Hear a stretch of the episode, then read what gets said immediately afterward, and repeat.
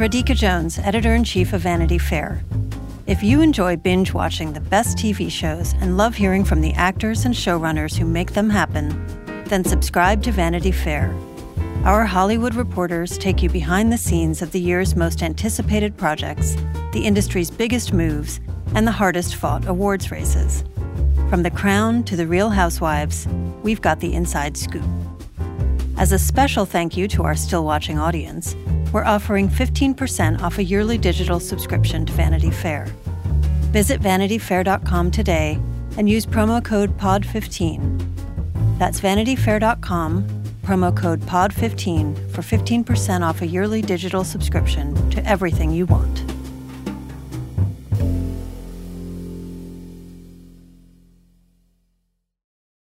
This episode is brought to you by Progressive. Most of you aren't just listening right now. You're driving, cleaning, and even exercising. But what if you could be saving money by switching to Progressive? Drivers who save by switching save nearly $750 on average, and auto customers qualify for an average of seven discounts. Multitask right now. Quote today at progressive.com. Progressive Casualty Insurance Company and Affiliates. National average 12 month savings of $744 by new customers surveyed who saved with Progressive between June 2022 and May 2023. Potential savings will vary. Discounts not available in all states and situations. AI is making waves in every field it touches. President Biden is now on TikTok, and the election draws closer each day. With so much going on in the world, it is hard to keep up with it all, let me tell you. Hi, I'm Kai Ryssdal, the co host of Make Me Smart. It's a podcast from Marketplace. And every weekday, Kimberly Adams and I break down the latest in business and the economy with short daily episodes to make it easy for you to stay in the know. Listen to Make Me Smart wherever you get your podcasts.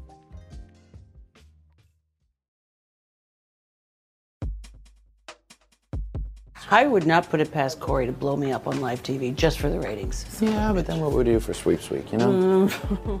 Hello, and welcome to Still Watching, a weekly television podcast from Vanity Fair. I'm Richard Lawson. I'm Chris Murphy. And I'm Hillary Busis. Today we are doing a special one off episode about the Apple TV Plus series, The Morning Show. I had to actually cut together my own obit package. Oh. Literally, your whole life cut down to 90 seconds to a Beach Boys cover. They won't pay for an original Beach Boys song? No, those budget cuts. We are in the third season of the Jennifer Aniston and Reese Witherspoon fronted show, and we've got an interview with two producers who have been there since the beginning. We'll be covering what happened in the first four episodes. But in case you can't remember, here's a quick refresher of what's happened so far. We started the season with Cory, the CEO of UBA, trying to sell the network to tech billionaire Paul Marks, and to send Alex to space in the process. Last minute, Bradley subs in for Alex, but hey, space. After two years of a pandemic and now a war in Ukraine, it's incredible to look down and see how connected we all are. It's so checked. A cyber attack puts every email, text, and piece of confidential information about the network out in the open, and Paul Marks pulls out. If they have medical records or subscriber data, we have to call the FBI. Then you're looking at employee lawsuits, class action. You know, every time that you start to speak, things feel like they're getting worse. That's a special gift. Bradley worries her relationship with Laura is exposed. Meanwhile, a racist email from Cybil to the board puts her under the bright lights of the morning show. You used a clumsy, racist comment to complain about my hiring. Did you think I wasn't qualified? Was that it? Well, uh, it, you know, in point of fact, at that time, I did not believe you were qualified. And at Upfronts, UBA is tap dancing for advertisers and money to save the network. It's looking pretty grim until Alex turns up with billionaire Paul Marks. Fucking believable. Alex Levy brought home the kill. So, Richard, uh, you are a morning show fan. Uh, well, yes, I am. Richard, you are watching the morning yes. show. I Stand in find your it, truth. I find it a really interesting show, and as as our interview will will enlighten, um, there's a lot of there's so many moving parts of the show, and it's engaging like a sort of workplace Sorkin-esque show. You know, tends to be. This season, I think, has really ratcheted up things. Um, you know, as I mentioned in the synopsis, um, Reese Witherspoon does go to space. I hope that was Naturally. actually filmed in space. Oh, no, of course. It's Apple. They Yeah, have, yeah, they got have the money. Yeah. They yeah. probably have the ship. yeah, yeah. Um, you know, it's kind of one of those shows because they do a lot of recent news. It's kind of like the newsroom. Is it like the newsroom? Okay. Um, but it's less heavy-handed about that. Okay. Um, and so I'm always That you know. does that is perhaps faint praise. yeah, yeah, yeah. Um, I mean, I'm just ever curious to see. Okay, like what are they going to bring in now? Like, I think the last season ended with someone coughing. Oh, so that's COVID. I, I did hear that there was a COVID. Yeah, there was. COVID, And and, so- like Trump is president too, because she isn't there an insurrect? Doesn't she go to the insurrection? That's what I think that's in the trailer. We haven't seen that yet. Yeah, okay. Because But but they keep alluding to it in the early episodes of Yes. this season, like what happened when um, Bradley Jackson, played by Reese Witherspoon, covered the the, the incident at the Capitol. that is that is a good teaser. Yeah. I definitely want to know where Reese Witherspoon was on That's January January 6th. Exactly. I would, I would like to know that. Um, and Jon Hamm has joined the show this year too. Yes, too. he's playing the uh, the billionaire um, in a way that is. Uh, I was. I. I mean, yes, Jon Hamm wouldn't really have done this, but like. He's not doing a like ridiculous Elon or Richard Branson impression. He's playing it a little more suave, a little cooler, a little more of a decent person, Mm. um, which So is very unrealistic. Yeah. exactly, exactly. Strains credulity. Um, but you know, he joins a cast that is all really talented. We spent a lot of time on this podcast talking about Karen Pittman. Not enough time though, because her character on and just like that wasn't as big as That's we because hoped. she was too busy she was- sending Reese Witherspoon to space. Exactly, exactly. Takes a lot of time. So we've got her, we've got Nestor Carbonell, we've got Billy Crudup and Mark Duplass, and all manner of other people. Um, oh, uh, Nicole Beharie joins this season. as Mm-hmm. Greta a- Lee, Yeah, isn't Greta? Lee is great as a Mm-hmm. kind of executive who's in charge of kind of putting out PR fires and um, yeah. So anyway, it's a really fun, engaging show, and I'm glad that we uh, were able to get this interview. Yeah, our Vanity Fair colleague Savannah Walsh got a chance to chat with morning show executive producer Michael Ellenberg. She also spoke with consulting producer Brian Stelter, a Vanity Fair contributor who also hosts our podcast Inside the Hive, which covers media, politics, and many of the themes in the morning show. Check it out. And just so you know, this interview was done following the guidelines of the WGA and SAG AFTRA strikes. Enjoy the conversation. Well, thank you both so much for coming on Still Watching, Michael and Brian. I appreciate it, and I'm excited to talk about the show with you both. I want to start off the second season was delayed by and made about the early days of the pandemic. Season three jumps forward past any sort of shutdown. Why do the time jump, and what did it feel like returning to the series during a relatively more sane time? Um, uh, I'll do the second part first, which is much better returning during uh, to make things during a relatively sane time. Um, the show has often had a degree of clairvoyance to it, both from pitch to writing and then filming season one. Me Too happened after we sold the show, right? Season two, uh, the pandemic interrupted us literally. We had to go re-break. So it was a relief while we, while we explored many topical, noisy, complex events. None of them happen in real time. I shouldn't say that. Some of them did have unfold and accelerate in real time over the course of the season, uh, but none that required us to stop every, you know, what we were doing and go back to the drawing board. Um, in terms of the time jump, you know, I think we, we learned from season one um, was from season one to season two, we want to follow a similar trajectory, which is the morning show wants to, you know, uh, we want to be able to lo- locate our story and characters in a moment of time that's as ripe as possible. We want to be in dialogue with what's happening in the world right now.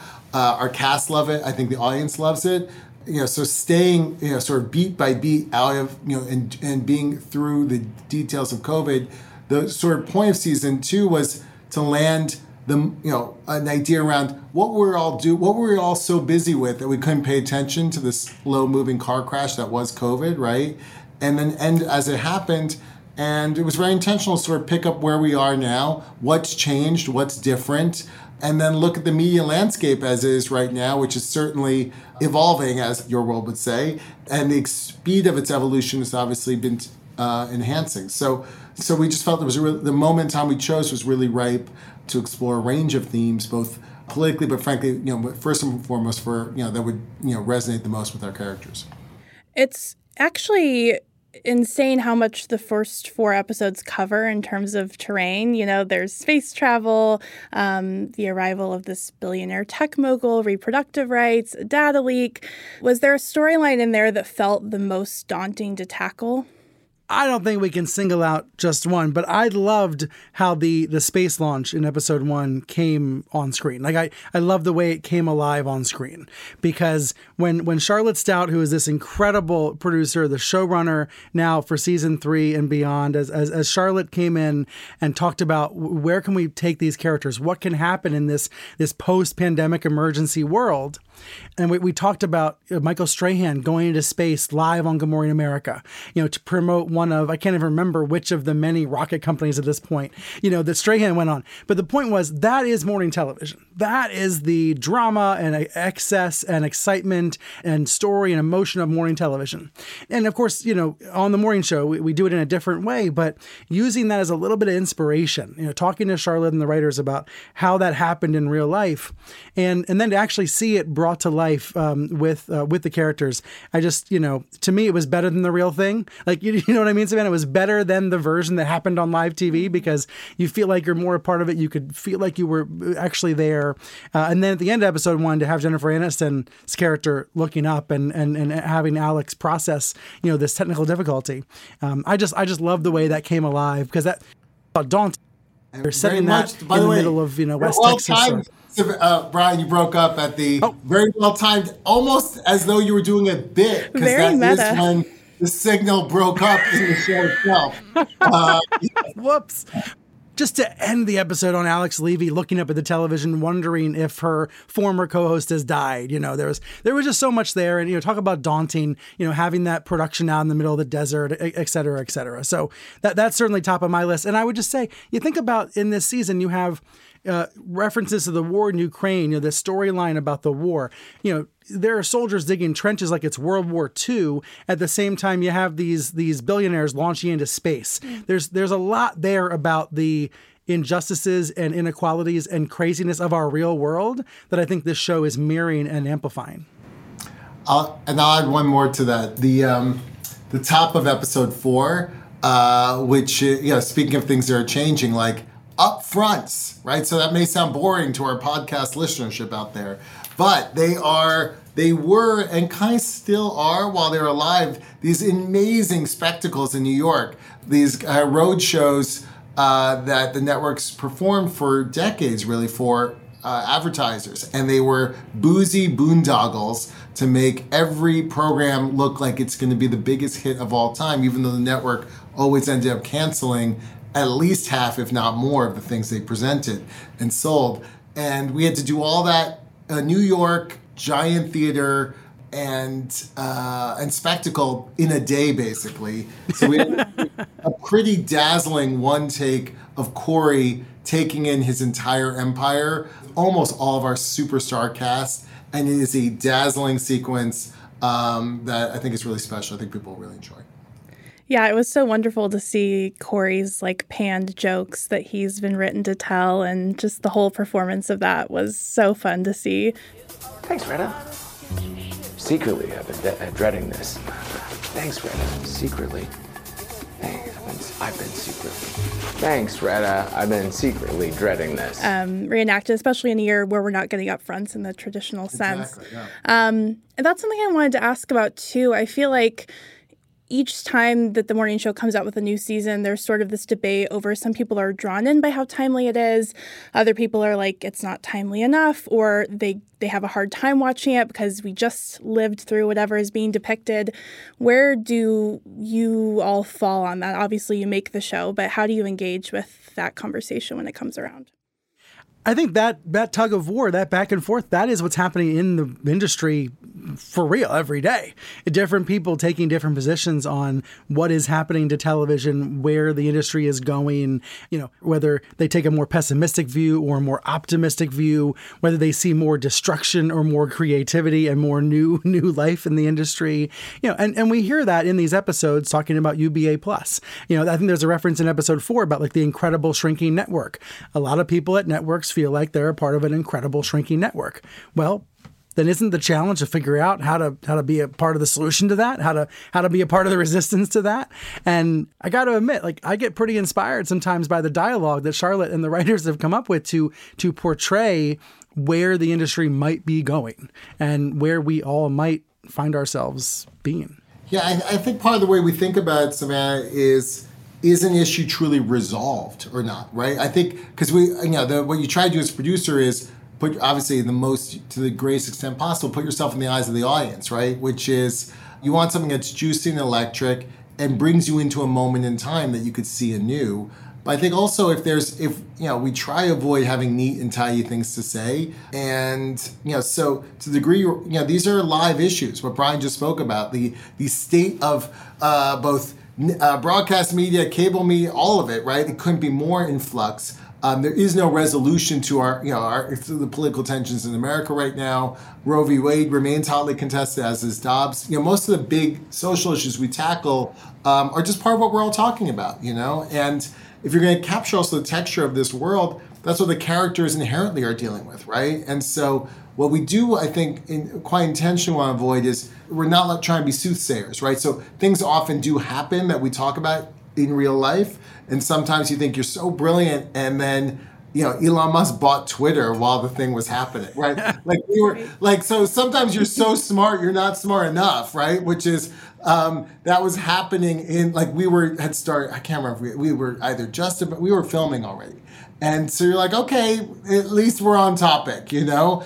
You know, but whereas, but we don't want to either have, you know, sort of this of, we, we want to be able to touch enough of reality so you're never like, oh, they're just guessing at some fake future or they're giving us a tidy moral lesson from the past. You know? That's really fascinating. I think the introduction of Paul Marks, our tech billionaire, um, who is potentially going to be involved with UBA's future, speaks to that a lot. Um, a lot of people have noted similarities to real life billionaires that the character has from the mention of Sun Valley to what some have noted as a very phallic looking rocket. Um, who helped inspire that character and why was Jon Hamm the only choice to play it? The inspiration is kind of is these people exist. Obviously, there's the tech version, you know, so which is you know living in Los Angeles. Anyone working in media today, the um, not just the influence, but right, but the invasion of tech to our world has been massive and just well documented. So that felt right. But we're also in the era of yeah, the billionaire entrepreneur that believes they can in- innovate and uh, not only in their home area of expertise, but they can do everything else better too. And so, as a subject, I, I actually think there's almost too many people to choose from in terms of influence.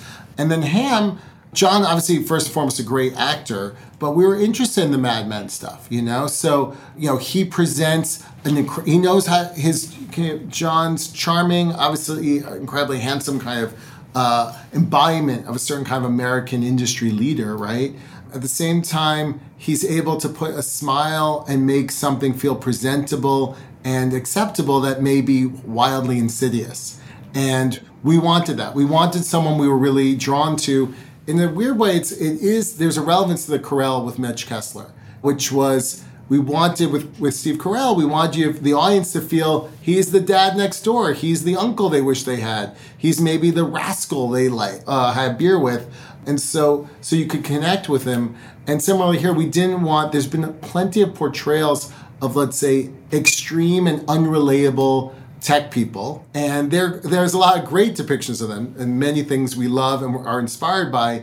But we wanted we were quite intentional about wanting we didn't want the show to get hung up on let's say the stylistic quirks of a lot of the people you'll meet in tech on television and rather have someone very accessible very compelling and someone you'd want to say yes to you know? And so Jon, um, you never quite know where he stands.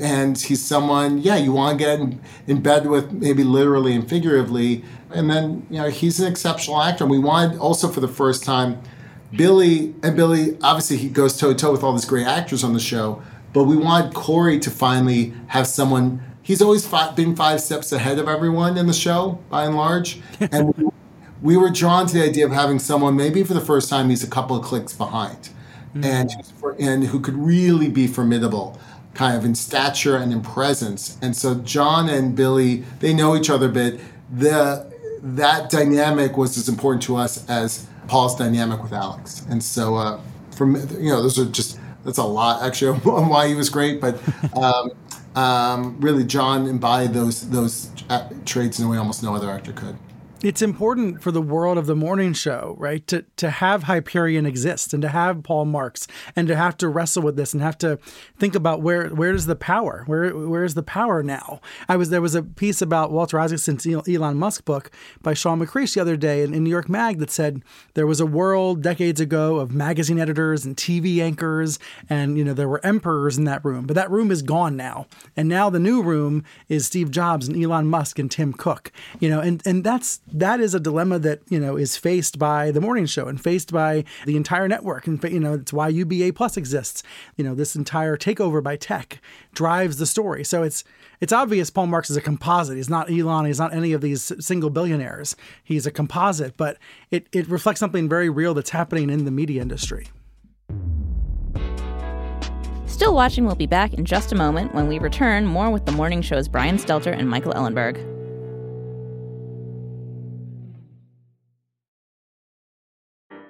We've all been there before. You're planning a dinner party or having family over or even just cooking for yourself when all of a sudden it starts to feel overwhelming. Uh, I live in a very small one bedroom apartment with a very small kitchen. I can't figure out what to serve besides water soup at this point. I'm Chris Morocco, food director of Bon Appetit and Epicurious, and this is Dinner SOS, a new podcast from Bon Appetit.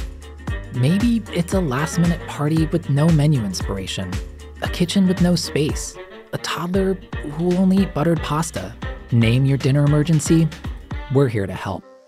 Here's how the show works. On each episode, we'll take a call from a home cook facing a real dinner emergency. Then, I'll work with one of our editors or someone from our amazing test kitchen to try and solve it. Because cooking for the people you love should inspire joy without a side of stress.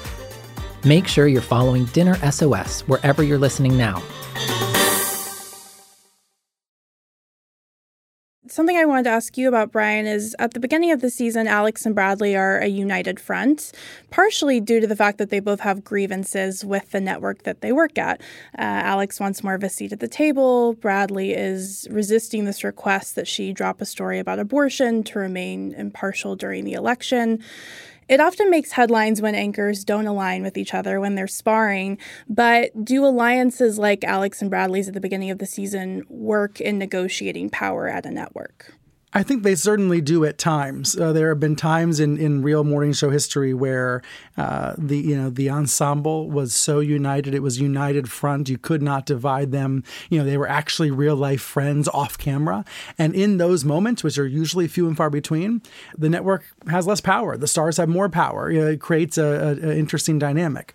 Um, more often, I would say, in, in this business, uh, in, in television news, there is a lack of that alignment. Uh, different want different things at different times, and and that maybe gives the networks more power. But certainly, that in alignment or out of alignment is important to mine and explore. Also, here in season three, to have you know to, to again widen the world, to have the evening news, to have to have Bradley anchoring the evening news, it just lets us see even more of this world and even more of the dynamics that are at play. And as ever, there's been a lot of broadcast cable news drama since the last season of the morning show came out.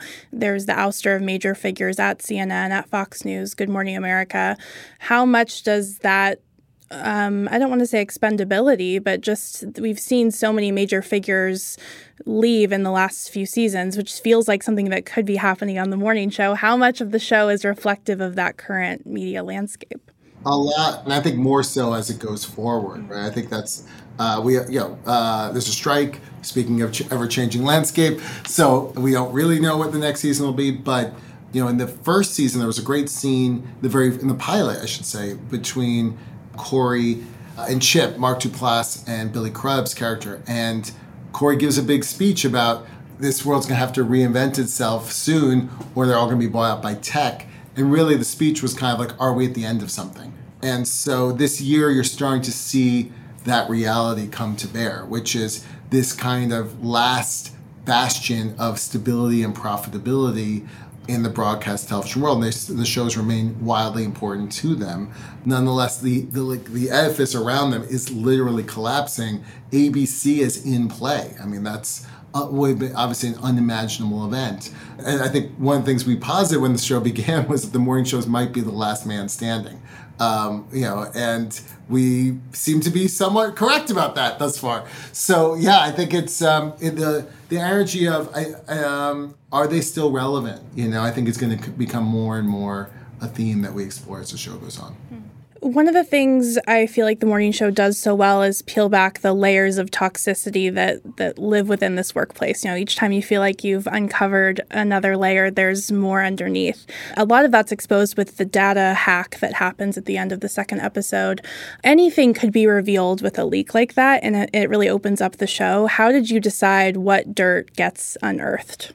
Right. Well, because you you did some of the research on this. We were all looking. Um, well, I mean, we're it's it's you know we're storytellers first, right? So whatever's juiciest is the answer, right? Right. Um, but we love the idea in a world, you know, in a, in a, period of social change where people are looking for their work lives to reflect their personal values in a way that maybe they never really have before. We were particularly drawn to things like HR. In episode three, uh, the pay inequity really comes to bear.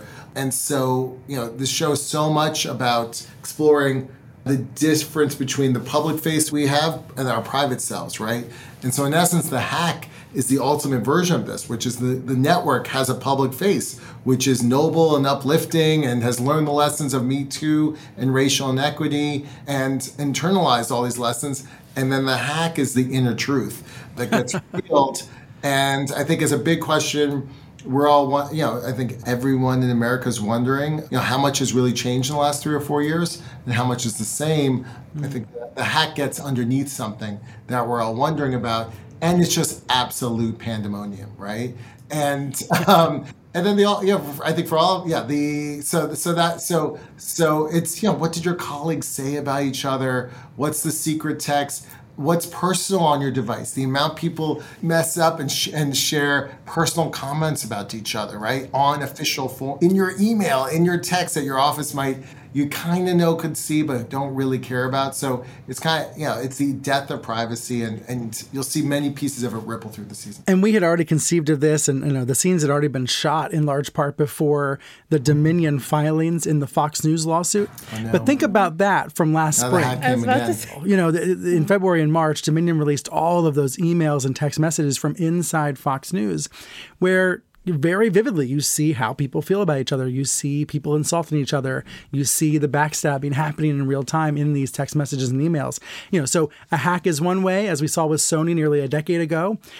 a really devastating lawsuit is another way. But this happens. You know, mm I, I know that, you know, firsthand that the Fox Dominion case has changed the way that I communicate with sources at Fox. They are terrified to text message now. Uh, I have to pick up the phone, you know, and so there's a version of that all throughout media, I think, as a, as a result of Sony, as a result of Dominion, et cetera, et cetera. It's fascinating because, I mean, the most damning result of the hack within the show is discovering that Cybil, a UBA board member, sends a racist email about Chris, the morning show's newest anchor. Cory, the network president, discourages Chris from pursuing legal action by saying, We should do the news, not be the news. How often is a tactic like this still being deployed and silencing employees about workplace misconduct when something like this happens?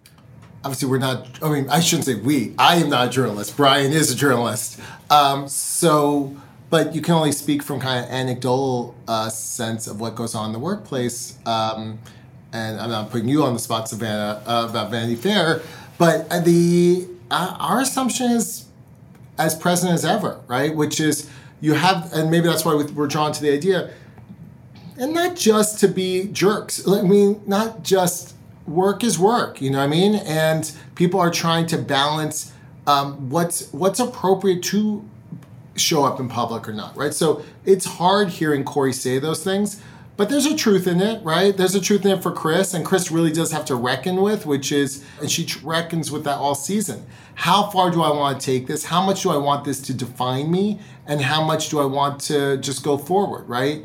And there aren't easy answers to that, right? You know, we can say there are, but then there are the people who live it and go through it. So there's both the kind of corporate villainous aspect of it, which is finding ways to force things and keep them under the rug and keep them from coming to light. But there's the flip side for those who are in it, which is how much do they want to bear in it? And, and I think we're still as a society figuring that out. What's, you know, we want, you know, what we want radical transparency. It seems like we still would like a little privacy. Right. And what's the balance between them? I don't think we know really what we want yet. And, and the show, yeah, it was very interesting just living in kind of the tension and drama of that. Um, this has been such a great conversation. Before we wrap up, I wanted to ask you know, the show obviously deals with such topical issues. It's already been greenlit for a fourth season. We're living in the strikes in Hollywood, the topic of streaming revenue. What are the chances that that'll be woven into the next season? Uh, Charlotte Stout, you know, as per the strikes, right? You're talking to to uh, producers on the show right now, not to the writer uh, writer of it. Um, so hard to say what exactly will come. Um, but as as we've been discussing, the show wants to engage with what is most top of mind. God will, by definition, I shouldn't say God willing, by definition, once we get back to work, it means the strikes are over. So it will be somewhat in the past. Right. Um, but yeah, I mean, look, we are, it feels like we're in some end game moment right now where the future players are cementing themselves the legacy players are in a real moment of figuring out what their place is going to be going forward. And our morning show pillar of, st- of in what a former pillar of stability, now a pillar of instability, is in, inherently, you know, it, it's it's a world that will be in can remain in the crosshairs of all of these challenges. So I'm sure we'll be picking up at, if not in the middle of it in an experiential way, certainly the questions being asked and, and battled over right now for sure will be in our season. The only through line is the morning show part, meaning every day, 7 a.m. Eastern Time, there's got to be something on the air for as long as we're going to have broadcast television, right. right, Ellenberg? For as long as we're going to have this medium, there's got to be a host in the chair to tell you what happened last night. And that is like the only the only thing we know for sure in this ever evolving world. The only constant is that there is no constant other than the morning show. well, delving into the season has been so delicious in so many ways. I really appreciate both of your perspectives on it, and thanks for taking the time. Thank you. That does it for this episode of Still Watching. Please, as ever, send us any questions, concerns, feelings of injustice to stillwatchingpod at gmail.com. You can also find me on Twitter at rilaws. And you can find me at Christress. That was like a lot of buildup. I forgot what I was going to say. Like, where can you find me? and you can find me at Hillibuster with two R's. This has been Still Watching from Vanity Fair. Our producer is Emily Elias, and we had production help from Peyton Hayes. We had technical assistance from Gabe Quiroga. Stephen Valentino is our executive producer. Our theme music is by Alexis Quadrado. We'll be back next Thursday with a new episode. Looking forward to seeing you then.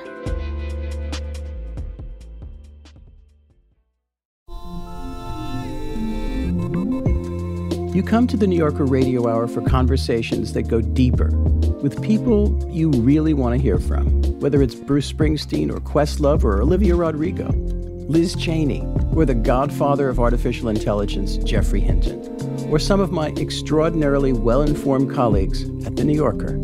So join us every week on the New Yorker Radio Hour, wherever you listen to podcasts.